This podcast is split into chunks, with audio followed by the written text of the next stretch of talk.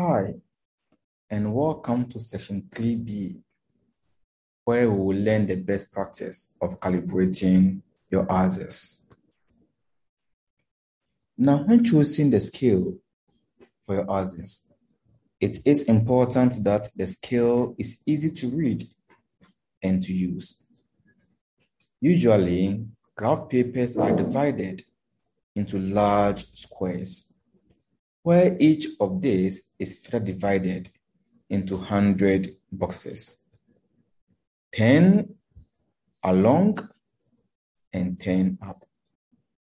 This figure shows a reasonable scale for an interval of 40 to 100, where each large square represents 10 units. This implies that each small square represents a unit.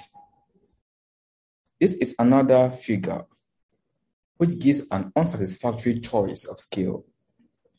This is not easy to read quickly. With such a choice, it will be very difficult to plot your points.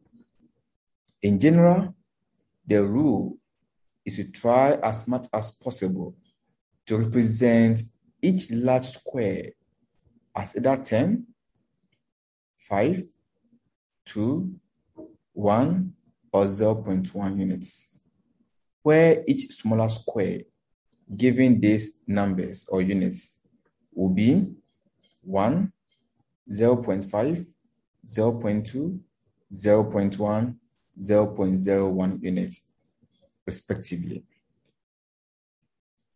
This brings us to the end of Unit 1, Section 3B. We hope to see you in the next unit, which talks about packing and unpacking the box. Always remember, math is a language.